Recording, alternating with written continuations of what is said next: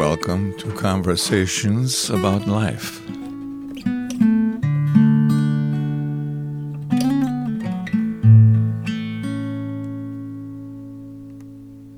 Okay, thanks, Ellie, for being a guest on my podcast. So, just to catch up with you a little bit um, and introduce you, you've been on the podcast before. And you're my daughter, and you're married, and you have two kids. And um, what else would you like to say to yourself, uh, say about yourself as far as introduction goes? I think I'm the guest you've had most on your podcast. So I'm here to make sure nobody takes my title. you might be. but I know I've had Billy, your brother, on quite a few times That's too. True. Has he hosted his own episodes on your podcast? He has once. Oh, okay. Well, I have twice. So Okay. maybe I'm in a race just with Billy. and you're currently um, studying to be in the field of psychology. Is that right?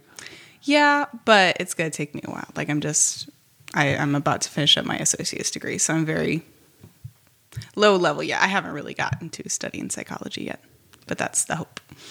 Okay. And then when you, um, at some point when you're done with your education or at some point along the way, you want to be in the field. Um, and then was it working on material and supportive type of work? It could be, but probably primarily therapy work. Um, and I don't know specifically what kind, but to be so you want to be a therapist? Mm-hmm. Okay. Well, that's interesting. And why would you like to be a therapist? I think um, for most of my life in different relationships, I've played the role of emotional support. And I think that's something I've grown to do well. Probably didn't used to do it well. Had to learn how to draw mental and and outward boundaries. Um, but it's something that I very much enjoy. I feel most like myself when I am providing emotional support for people. Um, and it's very exciting to me to figure out how our brains work and how their brain is working and um, to watch people understand themselves a little bit better and then be able to use that is very exciting to me. And what do you mean by emotional support? I guess I would like to, and I think I, what the role I have and what I would like to do is provide a safe place where they can be very vulnerable, where they can explore things without judgment, um, where they might, um, yeah, discover new things about themselves without somebody else kind of getting in and poking at it. But maybe having someone else ask them the questions that they haven't thought of. Um, yeah, and just provide like that safe space of unconditional love and um, I don't know. Does that make sense? And, and then have you needed that yourself? And if so, uh, has that been provided for you? And how has that been provided provided for you? Um, it's hard for me to ask for. It. It's hard for me to say, "Hey, can I just vent?" or "Hey, can can we talk about this?" But there have been times people have gone out of their way to ask me questions about what I'm dealing with, and then follow up questions, and then show interest and in a non-judgmental way provides space where I can talk about myself and um, and it's so I don't want to say therapeutic because but it's really really helpful. Yeah, it just it seems to change everything for me when I'm able to talk about things with people and I've I've been to therapy too and um, I didn't have any super significant issues that I was dealing with. Um, so meaning I didn't have crippling depression or uh, you know anxiety that wouldn't let me leave the house, but I did find therapy very helpful and kind of confirmed to myself like yeah that's that's kind of what I want to do. It seems like as humans, we have a desire for connection, and connection can be very, you know, on the range from very superficial, where you're just saying pleasantries and and you're not really talking about anything important, to being very intimate and open and really connecting ab- about the things that. Yeah. And I guess maybe what you're referring to is kind of more of that open, you know, honest type of connection, and and maybe it that type of connection just has a therapeutic value to it or effect uh, It because definitely we does. Yeah. so need it. Yeah. Yeah. And it's it's one thing when someone genuinely cares about you. It's another thing when they demonstrate that they actually want to know the nitty gritty details and that they can hold it with you and it's not going to affect them terribly. Um, one reason it can be hard to talk about your own personal issues with someone is that if they're in your life, um, that could affect them personally, and now they're carrying it around, and you don't want to feel like a burden to them. You mean because they care for you so much, and that it's kind of like they're they carry that concern for you? Is that what you mean? Yeah, yeah, I think so. And if if you're having issues with um, your your life around you in general, and they're part of the life around you in general, that could also affect them too. If you're Because they might be defensive, or I mean, they they could be part of the problem. Is that kind of what you, you mean? Um, if you're in a community and you have a specific problem with that community that it isn't supporting you or something it isn't providing or is providing, um, and somebody else doesn't have that same problem, for you to go tell them all of your issues, now they they kind of are aware of it and carrying it when it wasn't really their problem to deal with. It wasn't something they were struggling with, but now they probably are. Like you kind of shared your issue with them, which is one of the reasons therapists have that that uh professional boundary where they're they're not going to engage in your personal life. They they don't know the rest of your family or the rest of your friend group. Um, there's there's kind of a reason for this professional boundary where you can unload things about your life on them and then that it's not going to affect everything else that's going on for you and they're not going to carry that with them into their life and their community i guess if that makes sense. B- besides that professional relationship, have there been any ways for you, like, uh, have that you've learned to enjoy just intimate connection with friends, family, people you personally know, um, just to make that time together more meaningful? Like, um, do you have a way to just, you know, kind of get to that level that you're you're looking for, perhaps, in the connections that you have? Um, it seems different depending on which relationship it is. There are some relationships I really wanted to go really deep right away, and it was hard to get there without first some of the just doing life and and sharing talk about the weather and kind of like having fun together, playing games together, and had to slowly progress into a deeper, more like trusting relationship. I think that's the way that a lot of people build relationship. Um, and then there are other relationships um, in which either it's it's deep enough already that we can just dive right into it as soon as we see each other again and we don't even have to catch up we just like go into the nitty gritty or there are some special relationships um, and i think this mainly happened as a kid when i had no no social boundaries or, or just like wasn't aware of what was socially appropriate all the time where me and someone else would just dive right in and then instantly connect and become best friends. But it's it's harder to do as an adult. There's a lot of uh, awareness of the weirdos out there. And and and awareness of just social grace too it's hard hmm. to hard to meet someone and kind of dive right in like that So you were able to do that as a kid, huh? yeah. Yeah. Hmm. I remember I would like meet people at the pool, be like, hey, you want to be my friend? And then we'd start talking. And just like instantly we're like, yes, we're best friends forever. And I don't remember them now, but it was like as soon as we connected, we could go all in and and talk about like, yeah, well, you know, my sister's been bothering me. And we just talk about like what had been on our heart, you know, that week or whatever. But hmm. yeah. I think now when I've gotten older, if you interact with someone like that who automatically just wants to share their heart with you and especially if it's very emotional to them it can feel it can feel really jarring like you weren't expecting it because it's not the social norm um, but also it can feel like um, it can feel jarring in the way that you don't know what they're expecting of you. Like if you've established a relationship, then you have more of an expectation for what your relationship is. If someone meets you and then they're pouring their heart out to you, you're thinking, "Am I supposed to walk away with this?" And you got to vent, or do I need to catch, just like follow up with you, or like, are you expecting me to talk to you again tomorrow, and then the next day, and then the next day for the rest of our lives? Like, it, it's kind of, it can make someone uncomfortable because they're not really sure what the expectations are, and if you don't know that person, you don't know what to expect. So that I think that's the reason for social norm and social grace is because we all kind of more or less know what to expect, um, and that you know predictability just helps us be comfortable.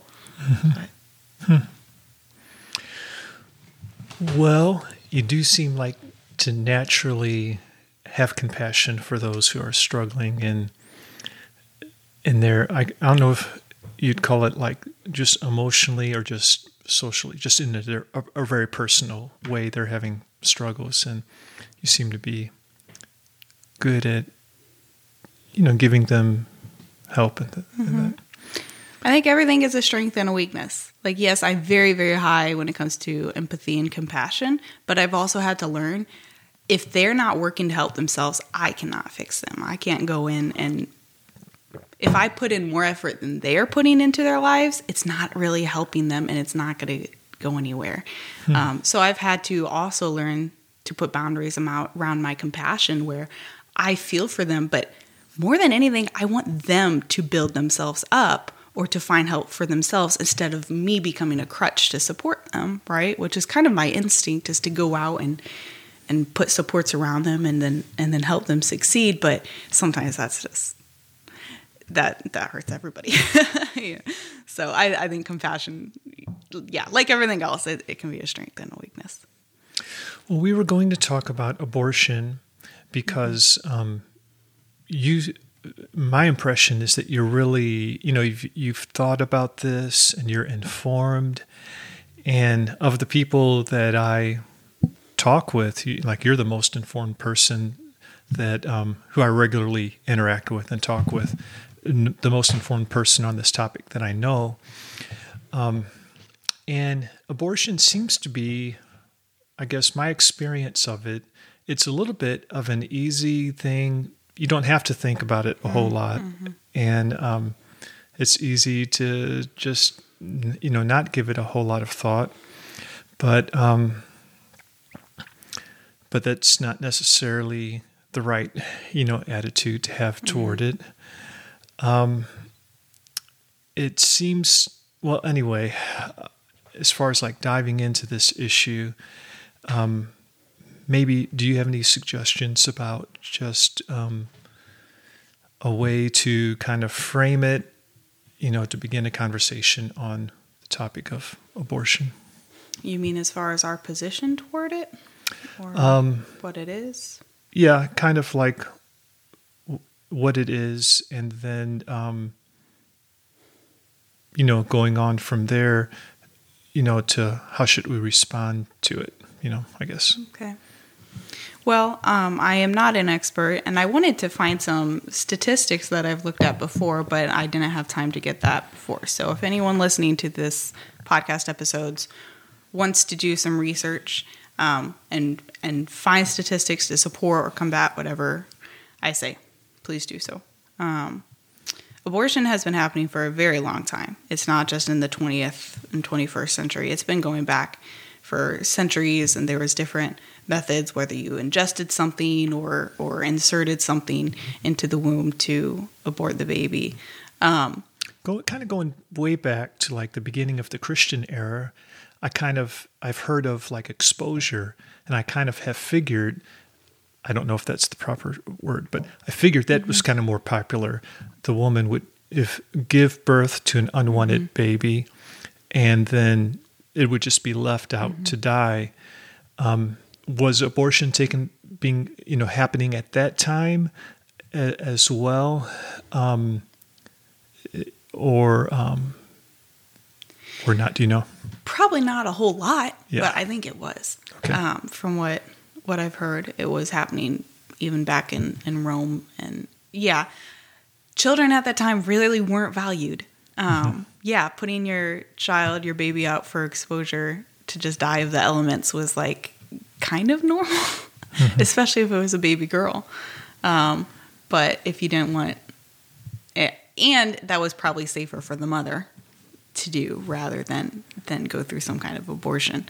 Um, but I believe a- abortions of one kind or another have been happening for a while. Okay. Yeah. Okay. I didn't mean to interrupt you. Go ahead. It's can go ahead. okay. Um, so when Roe v. Wade was passed, um, we did not yet have ultrasound. Um, we still were learning about DNA and about um, just fetal development.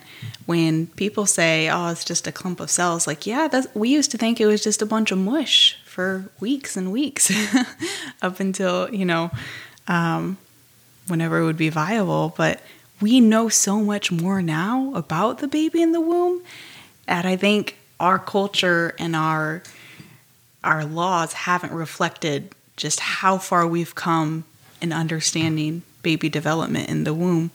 Um, so whether you're Christian or not, I think it's really, really worth reevaluating, reevaluating abortion and the issue, saying is this something we can support? You know, um, So at conception, it's not just a, a clump of cells, but then it's not a developed human being either. So what is, you know, he or Yeah. she at conception? even at conception, you're right. You can't see any form. It's too small for you to see with your eye at all. Um, but all the na- DNA is there to say whether it's going to have red hair or black hair, or whether it's going to bald when it's older, whether it's going to have stretch marks if it gives birth. You know, if it's a and it's it has so much information that is never going to be replicated. Um, so even at conception, I think it's a precious life that is unique. Uh, as a Christian, I believe it's created specifically with a purpose, um, and I believe all life has inherent value given to it by God. Just just because it is human life, it is precious and sacred. Okay.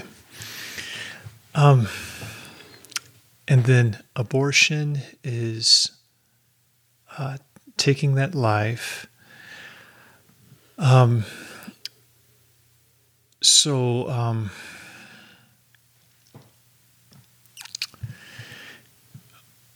So, if you believe that the innocent taking of human life is wrong, and you believe that a baby in the womb or fetus in the womb is an innocent human life, then it has to be wrong. If A equals B and A equals C, then B equals C. Um, so, it seems simple when you put it that way, um, but of course, it's it's a lot more complicated than that. I think when you get into the weeds of it and the morality of it, and and it has been going on for so long that I think people have normalized it, and in our in America today, at least, the rhetoric or the the message around it is that this is women's health care and that this is empowering for women and that we need abortions or women are going to turn into the 1950s oppressed housewife who can't get a job or a credit card without her husband's signature. She can't own property. She's just stuck at home with the kids. But those, this is a false dichotomy. It's not either we have abortion and women can be boss babes, CEOs, or women are stuck at home with children and have no agency and no choice of their own. That's absolutely a false dichotomy. Um, we can, I believe, have a culture that supports women, supports their choice, supports their free agency, and gives and provides better health care than killing their baby. I don't think that's good for the woman or for the baby. Um, so, my concern first is yes, there's a human life being lost, but also this is not empowering for women to tell because so much of the message around abortion and saying that we need it to empower women is if you don't have abortion, you can't be successful. That's saying if you have children, you can't be successful. If you have children, it's going to hinder your life, it's going to hold you back, it's going to, you know, enslave you. That's a horrible message. I think most women, not all, but most women want to have children. And if we didn't, then we wouldn't have survived as a species. But most women want to have children, and to tell women you have to either pick your dreams and you, like your hopes for your life and who you are as a person and your identity, or you have to be trapped at home with children.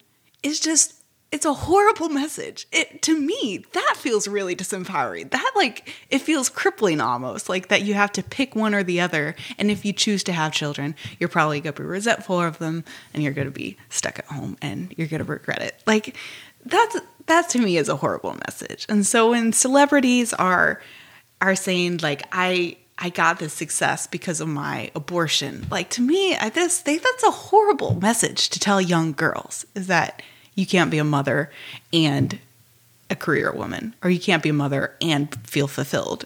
That's yeah.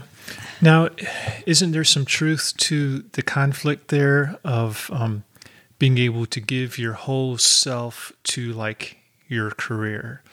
Um, whereas if you're a mom, you are kind of sacrificing, you know, you're balancing things. So, so. Yes um, men also have that conflict, so I'm not sure why it's just a women's issue to like balance these things. But I do believe if you really want to do both, you can do both. Um, I also believe that a lot of us are fulfilled in the child rearing mm-hmm. more so than we are in careers. The paid pay gap, the wage gap that happens between women, men and women, is because women usually choose less demanding jobs so that they can provide for their kids and be around their kids. It's not because women aren't welcome in STEM fields. Like companies would love to hire a woman, you know, it would look great for them, but women would rather rather have kids. Um, I guess there is some nuance around it. While I'm hearing myself talking, I'm saying yes, you can get both, but also women tend to choose mm-hmm. raising raising children at home. Yeah, and that's like a really um. So it's like a you know a noble choice, a noble thing to give your life to, and I don't think it should be black and white, like women have to do this and they can't be career driven and stuff mm-hmm. like that. But there's so much fulfillment in that. It can, I think, you know, it can be just like a, a really a common thing that women might gravitate toward rather than the, the career. Mm-hmm. Where it might feel like, um, for a lot of women, if they were just given to a, a career sacrificing raising kids, um, it would feel like a, a sacrifice to them. Not to say there might not be this woman here or there who is just really she just feels like she's a gift to the world in this way or that mm-hmm. way and um, would rather give more of herself you know toward that perhaps i think there can be better support though for women who want both mm-hmm. um, and i've i've seen the stories that are just so cool where mom brings her baby into class, right? And the professor welcomes the baby and the other students welcome the baby and and she gets a degree while taking her baby with her. Or mom goes into an office job and she takes her her young child with her to do to finish its homework. And like when when we value children and when the support around the woman helps her in that where she's not left to do the child raising on her own, but she's able to get support in raising the child and also support to have the kid with her too. Um, I think that can be really, really cool. I think that is really empowering. If we're trying to empower women and support women, I think we should lean more of the route of let's provide better support. Let's provide let, let's change our culture to love children instead of saying you have to get rid of the child to be successful or fulfilled. Um, so a lot of women aren't going to choose both big, you know, powerful career and thriving family life. But for the women who do want to, I don't think it should be an either or. And every person's going to have to find their own balance. But I think if we really want to help those women who are career driven, Uh, the message shouldn't be you have to kill your kid to do that. The message should be let's help support that woman so that she can fulfill all of her her roles. You know, Should it be built into society with like, um, you know, I don't know, government um, funded um, daycare at the job and stuff like that, or like um, mandated leave um, after uh, giving birth and stuff like that, or I don't know, some things that maybe some other countries have that we don't you know, would that be helpful? I'm, I'm not sure what other countries have. I know some are more socialist um, based. and- Right. So- As far as maternity leave, I think a lot of other countries do it better. Like government provided childcare, government provided assistance. Um, it sounds good, but I don't think it, it usually goes well if it's from way up top. Like if it's the federal government providing those things, it's never going to be specialized to what the woman needs. So if it was very local government, it was the county government or the state government, maybe I think that could be a good thing. Um, what I've seen be most helpful is volunteer church run or school run organizations like small like local communities people who live in those communities know those communities um, so that's what i've seen like as far as um, like crisis pregnancy centers or um, or women's shelters like I, it, the government one runs don't don't seem to be the best Yeah, like a crisis um, pregnancy center. Um, it doesn't seem like the average the woman turns that way. Uh, would would turn that way. I mean, But the truth is, there are way more crisis pregnancy centers than there are Planned Parenthood centers.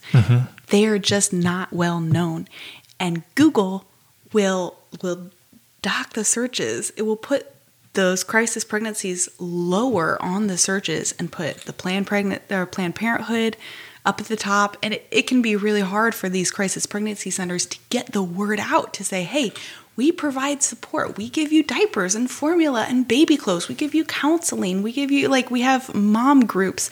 We can help you if you're struggling. Um, but I think they're just not well known. The Crisis Pregnancy Center that's here in Barnhart, hand in hand, they have a warehouse full of stuff and and they want moms to give it to. They want they want people coming um, but it's kind of a struggle to get people. Um, and part part of that might be also the rhetoric around crisis pregnancy centers from the pro-abortion side that they're all kooks that they all like are that they don't have your best interest in mind or that they're so untrained that they you know they can't actually provide help. Um, it's true that most all of them are run by volunteers. They might just have one or two paid staff but that doesn't mean the volunteers aren't trained um, or that they they can't provide professional support um, so. So they're giving support like with material type of things, counseling, so you know groups and so forth. Um, and I guess like a new mom, you know, I can I can see how that could be helpful for a lot of moms. For someone who's kind of wants to be, you know, to keep her career, um, I could see how that could be a help. Um, she also needs to. I guess she needs childcare, and I guess that's, you know, just something that's provided there. I guess there's different options there. Um, either And that's preschool where I think jobs could be much more supportive of flexible hours where you're not just working inside this one time frame, but there's flexibility, but also a welcoming of an environment which you could bring your kid to work with you for a few hours. Um, I think we can make make jobs themselves a lot more um, child friendly or family friendly, um, so that moms don't feel pulled between both of those. Mm-hmm. and maybe gravitating toward a four day work week and some stuff like that, perhaps. Yeah, maybe. I think our workforce is is getting better, especially since COVID. Mm-hmm. we've gotten so much flexibility and we've hmm. learned that there's so many different ways to do work. Mm-hmm. And so many more people are working from home because they found out it works just as well or better than having to commute to an office. Um, so um, I think I think there is is hope in that direction. Now you mentioned there not being as many Planned Parenthood places, which are which is a abortion, abortion provider. Um, so there's none in Missouri now, right? So there, are they going down nationwide? And is it because there are less d- abortions nowadays, so there's less need of them, or is there less abortion because there are less abortion providers? Um, so I guess maybe we can talk about that a little bit. Um, there's, I don't know what the statistics are, but there's less abortion now than there there has Mm-hmm. I think been. it's pretty consistently been going down. Yeah. Yeah, and we were talking a few days ago about how it's not necessarily like a moral revival, but rather uh, there there may be other reasons for there being uh, less abortion, but there's less abortion providers too. Um, is that because of um, just political types of changes, or do you think it, there's just less demand, so it's kind of like a business decisions, or or what? It's probably both. Um, I do think there's there's less demand for in-person abortions, but there are um, much more, and it's kind of becoming a big thing now, recently, to get mail-in abortions, just getting a pill. Um, so you'd get like uh, two separate pills for two separate days to abort a very early pregnancy. Um, which, if you have an ectopic pregnancy and you haven't seen a physician and you haven't gotten an ultrasound, so you don't know you have an ectopic pregnancy, and you take that pill, it can be fatal, like to you, to the mother. So I, I think that's just really irresponsible. But but that is so in when people say Missouri is abortion free, not technically. Like you can still go right across the border to Illinois and get an abortion, or you can get an abortion mailed to you. But there, you're right. There are no more abortion facilities in Missouri. I think it probably is because demand went down. Um, there was some, um, so, yeah, some legal things that caused demand to go down or shifted where where abortions happen. But I think yeah, I think it's probably because demand went down. So we were talking about like a, a few days ago. There's been a decrease in teen pregnancies uh, for a long time, and part of that is probably due to the rise in pornography, where teens that used to, you know, find sexual pleasure in person now they're finding on their phone. It's so much more accessible. Most of the time, it's free. It's it's so easy to get, um, and so and just in our digital age of of isolation, kind of we we gravitate toward our phones, um, but also we do have uh, better sex education and birth control, and so young girls do understand their bodies better now than they used to, and that's that's pretty a pretty universally well known fact. Like women today, it's it's not shameful to have periods, and and it's not shameful to talk about your periods, and so I do, I do think there's also just a better understanding of, of how you get pregnant and how to prevent it um, too. Okay, and um, and then there are some things and I'm not too familiar with this, but there's some things that can maybe a drug type of thing could be taken when a woman knows she's going to have sex and she um, kind of like unprotected sex, I guess you would call it. And um, is that like an a, a abortion type of thing, or is that just birth control, or do you know? Because I don't. I'm kind of vague. Uh, but- some of them are abortificants. Yeah, some of them will just uh, abort a fetus. Some of them will prevent it, but if it happens, they'll abort it. Like, so some of them are, are kind of both. Some of them just delay ovulation. Um, so there's different ones, and I, I don't feel, I don't feel qualified to call out specific brands or, or tell you about specific birth controls because I'm not sure. Um, I, I'd have to do more research on that, and that's probably something you need to talk with, uh, talk about with your healthcare provider about what exactly this birth control does. Um, I'm I'm thankful or blessed, I guess, to have just very regular periods um, that we can just use protection during a fertile window, and then we're good. Like that's all the birth control we've ever done, and we've never had an unplanned um, pregnancy. But that's not not every woman's body is is consistent like that or predictable like that. Um, so there are other methods you can do that are safe for the baby, that are non-chemical, that are or non-hormonal, I should say. Um, that if you got pregnant, they wouldn't hurt the baby, but they would just you know help you prevent pregnancy. Every even if you, I know a woman who used um, a condom. The she had let's see, she had a condom. She had the um, uh, she was on birth control and she took the day after pill. So she had three methods of birth control and she still had a baby.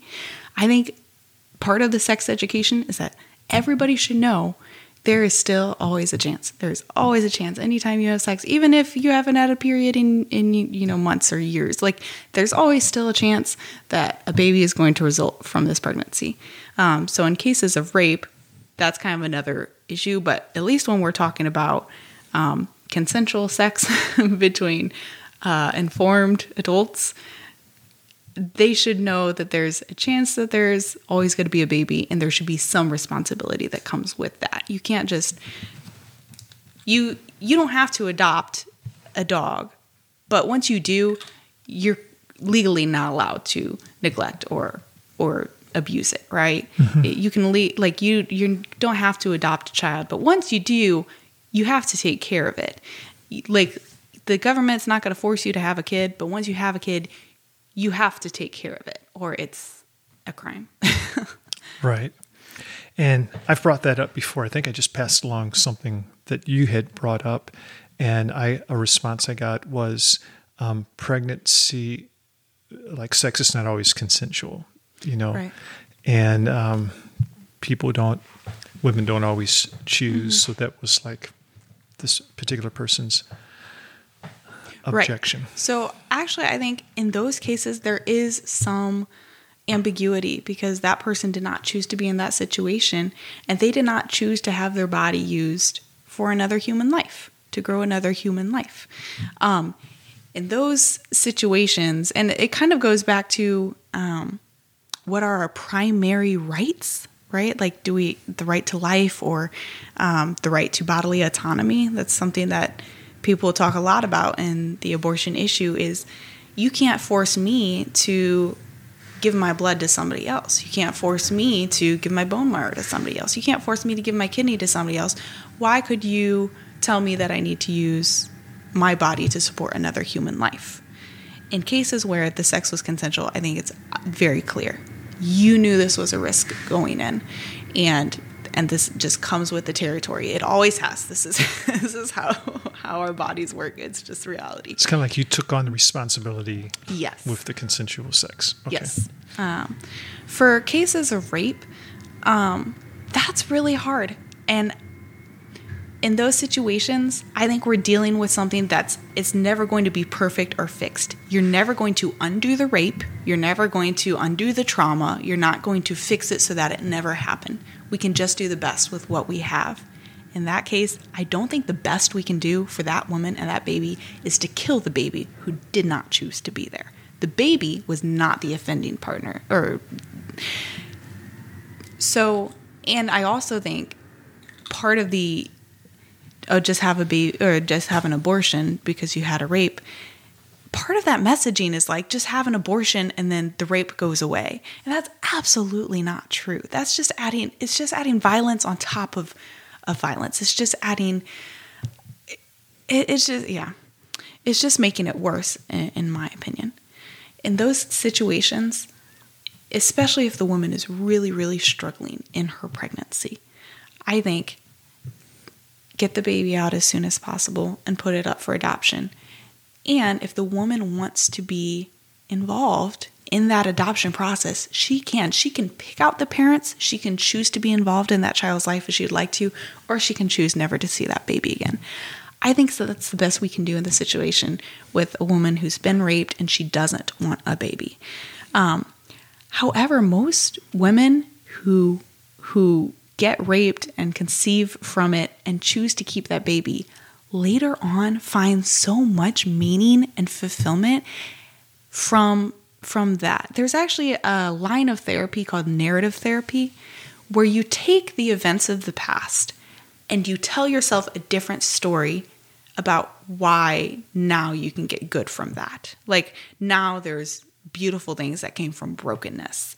And it's a very healing kind of therapy. Like, I went through this horrible thing. Now I can help somebody else who's going through this horrible thing. And I can do good with what was broken in my past. And that same kind of line of thinking kind of applies to these stories where women will say later, it was it was the most horrible thing that ever happened to me and it gave me the best thing that i ever had. It gave me a child and they find meaning in those situations and healing through raising the baby that they didn't choose to have. I think that's much more beautiful than just getting rid of the baby. Um, in cases where yeah like i said in cases where the woman does not want the baby and she did not choose to have the baby I think having either a C section or inducing an early delivery to get that baby out as soon as possible, as soon as it's viable, take care of it at the hospital, find it a new family. There are there are families waiting for babies, infant babies to adopt for a year or more in the US. The idea of an unwanted infant is just a myth. There are there are so many families that cannot have their own. That baby is wanted somewhere. Now, that woman's body is not going to be the same because she had to go through pregnancy. It was never going to be the same anyway. That woman's mind is not going to be the same, and it never was going to be. We're working with a broken situation. I think we can only do the best that we can, but an abortion is not going to undo it. Like we can just kind of salvage what we have, if that makes sense. Mm-hmm. Um, so, from a perspective of believing that life is sacred, I can see how, um, from conception, that this is special. It's a human being, um, very unique but undeveloped, you know. But I can see how someone who doesn't come from perhaps um, like a Christian or theistic, mm-hmm viewpoint, but still has like moral sensibilities and doesn't believe in murder, um, how they might um, not see um, at conception, you know, the the baby to be regarded as human life that has to be protected. Mm-hmm. So um, I'll get your response on that. Like one thing that I've heard from Peter Kreeft, he's a Roman Catholic uh, philosopher, but he said, um, you don't shoot in the dark, meaning like mm-hmm. if there's if it's human life and it's questionable, then you don't ta- you don't risk it. You know, like at what point mm-hmm. does should um, that um, baby be regarded as mm-hmm. human life? You know, and if but um, what are your thoughts about that? Like, are we taking like a theistic um, viewpoint and putting it on someone who's other otherwise has moral sensibilities, but um, may not uh, share the same thoughts about the mm-hmm. sa- uh, sanctity or sacredness mm-hmm. of human life, I guess. So the point you made that if you don't know it's life, then don't kill it. Mm-hmm. That's a good point. Like mm-hmm. if if you're going to blow up a building, you better make sure there's nobody in there, even if you're not sure, yeah. right?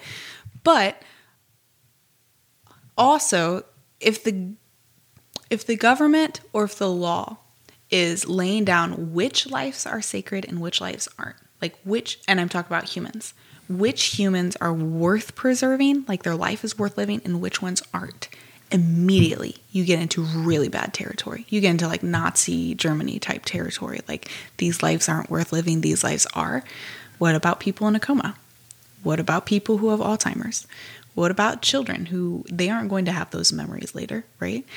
What about people in a coma for nine months? and you know predictably that they're going to be in a coma for nine months and then they are going to be you know, developmentally hmm. perfect. like, what about, um, yeah, what about memory loss? Like, if if memory makes a person, what about those with Alzheimer's? Like, anytime you give the government the the ability to say which lives are worth preserving, already you've gone down like really bad places.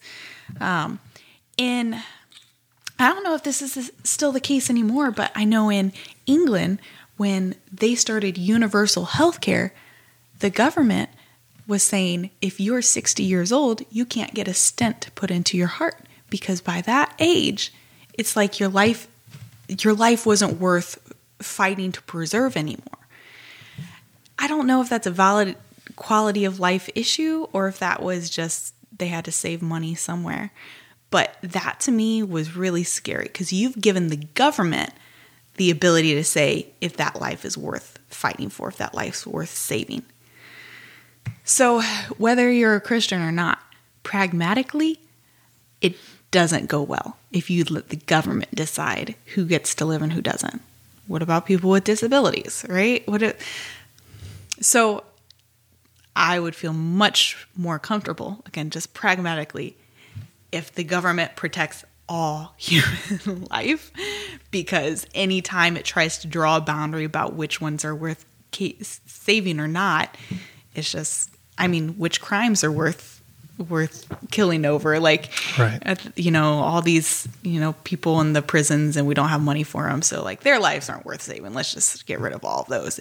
Those people know other people. Those people belong to other people. They so. So um and it is the government's job to protect human life. Like mm-hmm. some people would hear what you say about um, the government shouldn't say what you, you know so they would say, well then it's the mom it's pro-choice it's the mom to decide if that baby is worth preserving or not but mm. it is a different life and it is, uh, it is the government you know that's one of the few things that we just agree that the government's um, job is to protect its you know citizens you or don't give life. that decision to decide to anybody mm-hmm. it like moms don't get to decide that for any any of their other children like oh that one's not worth saving. We'll just like so at what point does the government protect that life presumably after they're born? But why that like it's mm, sorry these words are not coming out well if a mother can't decide that for a baby that's born and a baby that's 10 minutes preborn, then um, I, I, don't think a mother should have that have that right to choose which of their children are worth worth saving or which ones aren't. And I don't think the government should be choosing either. I think all life should be preserved. Um, I don't know if my my my point made uh, much sense. Um,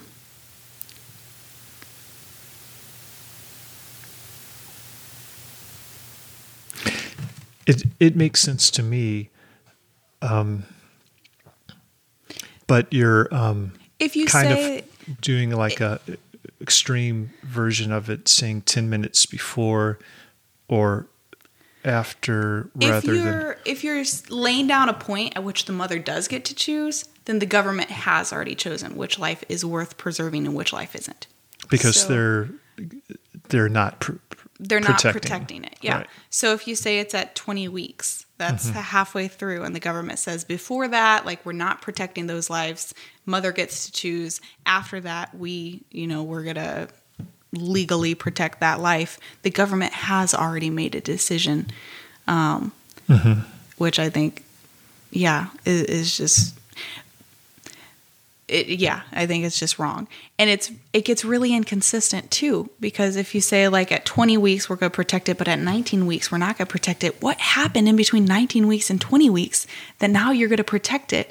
It's it's just an arbitrary line. The only steadfast consistent answer I think we have is either at birth or at conception because those are hard fast like consistent lines at birth makes no sense because that that baby is is fully developed inside inside the womb. Um, and at at conception, to me, is the only place that that's hard, fast, and makes sense. And after that, it just becomes like a really fuzzy area of like what what makes it worth protecting versus not worth protecting. Um, so in the same way, you wouldn't let a mother make decisions about her toddler about whether it's worth keeping or not. Like the government protects that human life, and that's one of the main rules of the government is to protect human life. Um, in the same way that a mother couldn't choose you know, about the toddler's life, I don't think she should be able to choose about the baby's life either. Um, Yeah. And if she does, the government has already kind of made it a decision about which life is worth worth protecting. So, um, I've heard uh, someone um,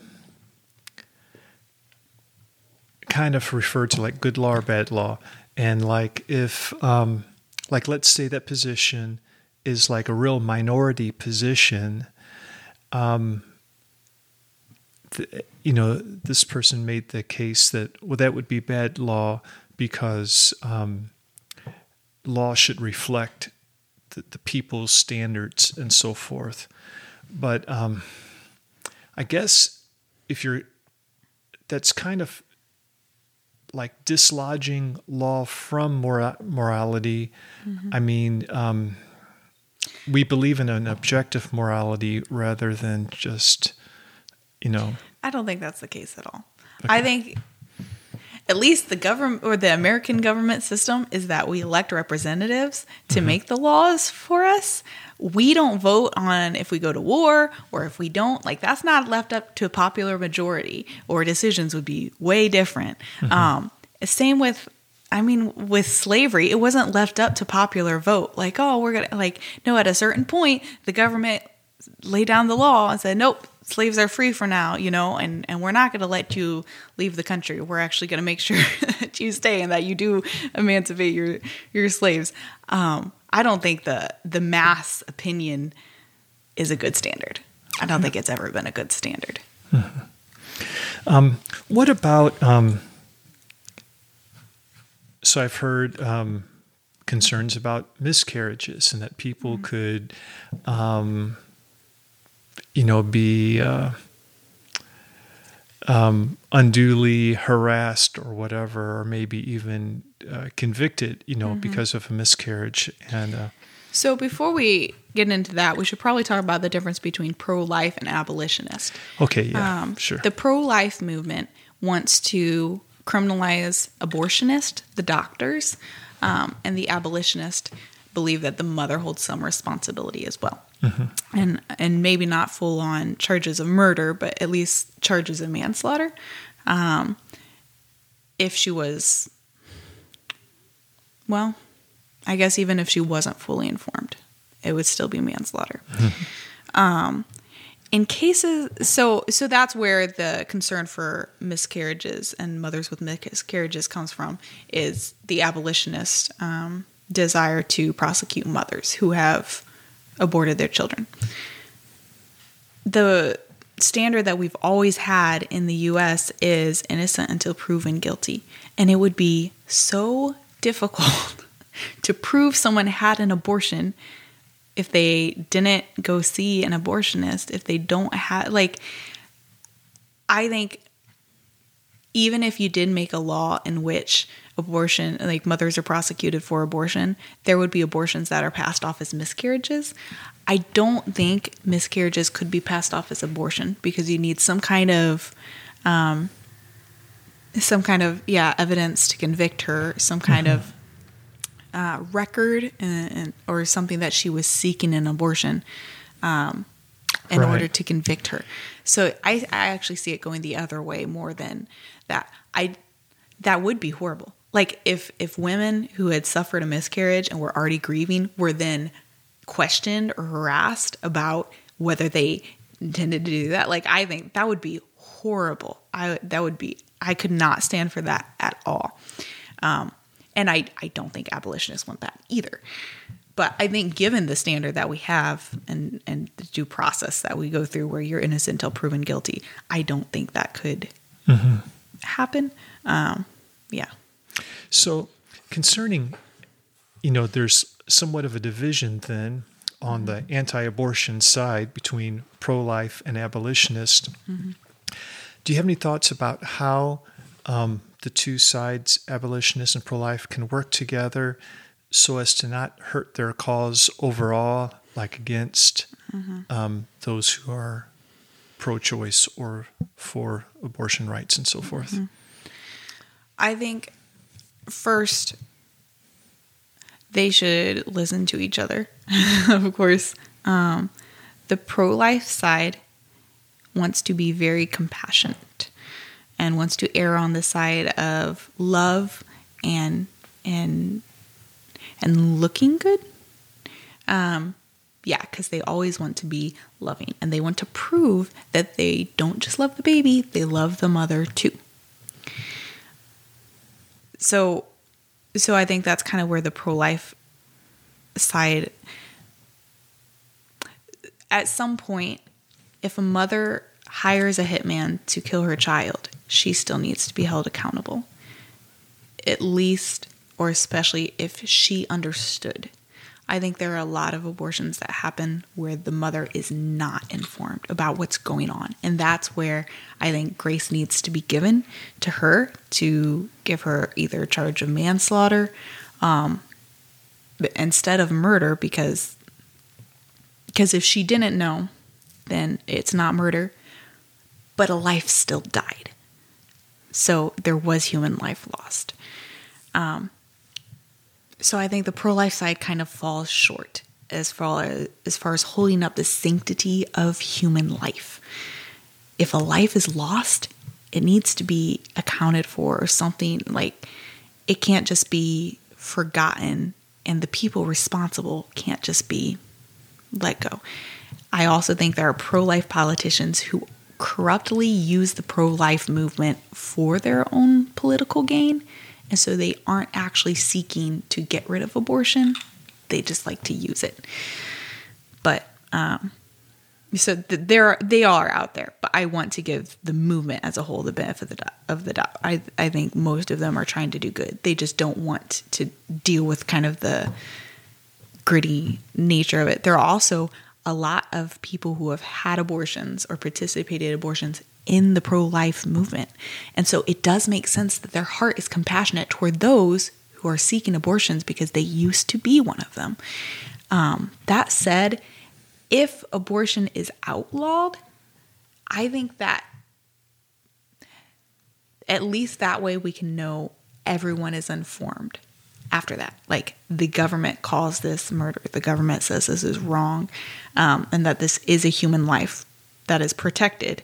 And so women at that point wouldn't have an excuse of saying, well, I didn't know that it was a child. I thought it was just a clump of cells or something like that. Um, as far as the abolitionist side, um, I think they could also do well to listen to the pro life side and maybe sometimes give them the benefit of the doubt instead of saying that they're all corrupt and they don't actually want to get rid of abortion. Sure, there are corrupt politicians, but that's not everyone on on the pro life side. Um, in fact, a lot of them have had abortions themselves and now are trying to stop abortion. And so that's that's one of the main reasons they don't want to prosecute mothers. Um, also, aboli- so I think abolitionists could do better to understand that the country is going to take a slow time. It, it's going to take a long time to adjust and get all the way to um, abolishing abortion. And that steps is not a bad thing. So the heartbeat bill that says we're not going to allow abortion after six weeks when we can detect a heartbeat, that's not a bad thing. Reducing the amount of harm is always an ethical choice. Later, you can like it doesn't mean that you believe it doesn't mean that you believe killing a six week old fetus or embryo is okay, but steps is okay.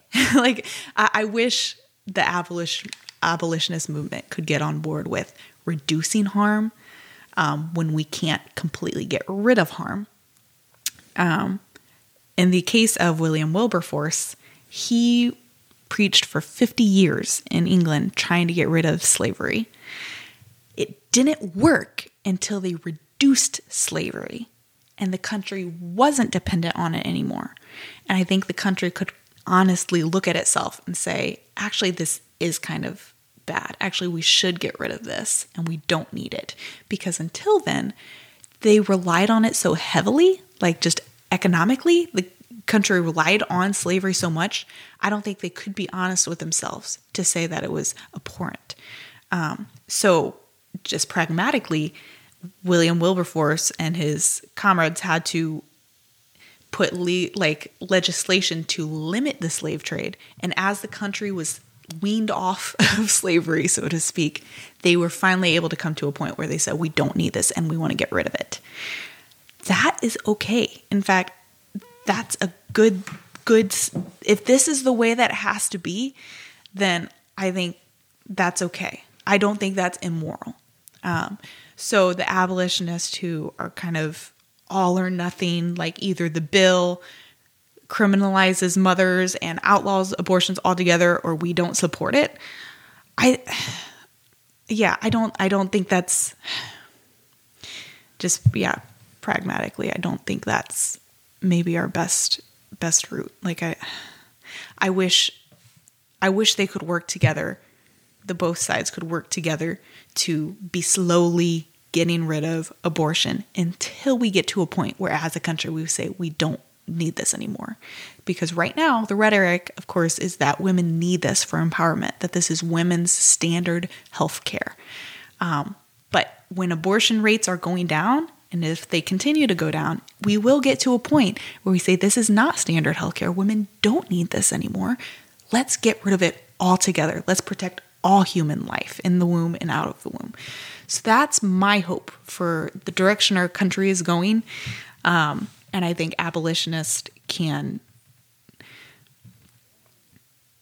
um, yeah, the abolitionists who who are kind of all or nothing, I think, um, sometimes have a real they have a really hard time getting on board with with that, like this progression that we might have to go through as a country. And then kind of weaning us off abortion. You know, you mentioned abortion rate, rates going down. So I, I guess the way we can uh, help with that is just making um, having children be having that easier and not being such a, a burden on women, I suppose. Yeah.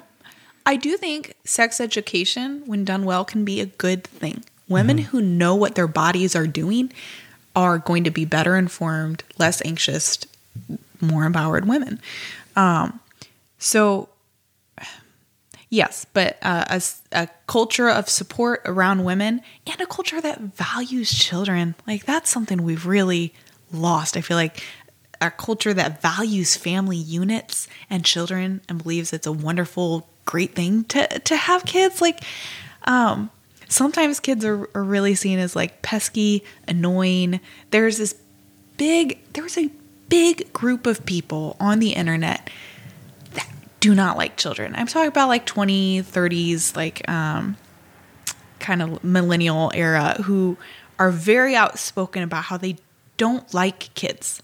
And it's not that they don't want to have their own kids or that, you know, kids are sometimes draining. It's like they don't want to be around kids at all they're going to go to no children resorts. They're going to go like they're going to travel, you know, on a, a, better spot in the plane so they don't have to sit next to any kids. And they like they don't want to go over to their sister's house cuz she has kids. And like that attitude is really messed up. It it treats children like they're other than human. Part of me understands it because I don't think children are very well raised. and so there can be really I guess annoying aggravated children that don't know how to behave. But the idea that uh, of children as something to just be like put away, like you don't even want to see them or acknowledge that they exist, like that to me is disgusting. It and the more I think about it, the more I think like that's just really messed up. That can you imagine talking about that like about old old people or seniors being like those elderly people like i don't want to see him i don't want to talk to him i don't want to go over to my mom's house because she's taking care of grandma like I, that's ugly it's horrible. So i think a society that supports women values children loves children and like and and family units um and and also teaches us how how our bodies work like i think all of those things are going to be really important to you know in in this whole fight to get rid of abortion i do think legalization is needed um but i don't think that's the only thing that's lead, needed if you outlawed abortion tomorrow abortions would still happen because there's still cultural problems that are going on that support this need the so-called need for abortion um so there are other things that need to be worked on. Um, yeah. So it sounds like really kind of anything that helps and supports this whole area of motherhood, parenthood, kids, where it is kind of seen in a more attractive light. It's a more blessed, mm-hmm. you know, activity and way to be. Any of that it seems like would be helpful, doesn't it? Yeah, I think so. Yeah. So, um, just to, to, wrap up, any thoughts about how um, just the average person might, you know, be involved? It seems like it's kind of broad. Um, like there's a lot of different ways a person could be involved depending on their own gifts and right. opportunities. Right. I mean, just supporting families is a yeah. way to be. So, any thoughts about? Um, it's going to depend on your stage in life and what you can give. Mm-hmm. But some ideas might be supporting your local crisis pregnancy centers or finding out which ones are there. And actually, if you have time, I have a reminder set on my phone to Google specific, like, um, say, ab- abortion Barnhart or pregnancy Barnhart. That's where we live. And then click on that crisis pregnancy center, and that's going to help it get to the top of the page, right? Um, and doing that in St. Louis, like, um, so those are smaller things you can do to help. You can also go to an abortion clinic and stand outside. It is proven that when people are outside an abortion clinic, whether they're saying anything or not, the abortion rates are down for that day while people are there. Even if they're just sitting and praying or if they're preaching, um, that that can be really hard to do. Um, talking to people who have been there and done that, it feels like a dark place when you know what's happening right inside. It can be hard to do, and you've got about 10 seconds to say something. Um, the abortion clinic in Illinois, Hope Clinic, you're not allowed to use amplification. So you just, you have to use your voice.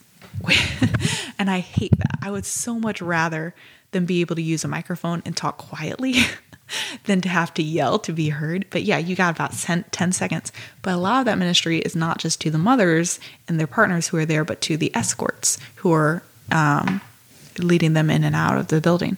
Um, so there's there's that. There's the crisis pregnancy centers. Um, they they could always use support and help being found, um, and then going to uh, an abortion clinic, being involved in local governments um, to to talk about you know the being involved in government at all and just voting is going to be good. Um, um, but if you know people who are pregnant or have young children, to be available to say, hey, if you have an emergency, I can watch your kid for an afternoon. Or um, do you need some extra groceries this week? You know, we have too many cucumbers. Like, um, yeah, be just I think in general being more supportive of, of of that.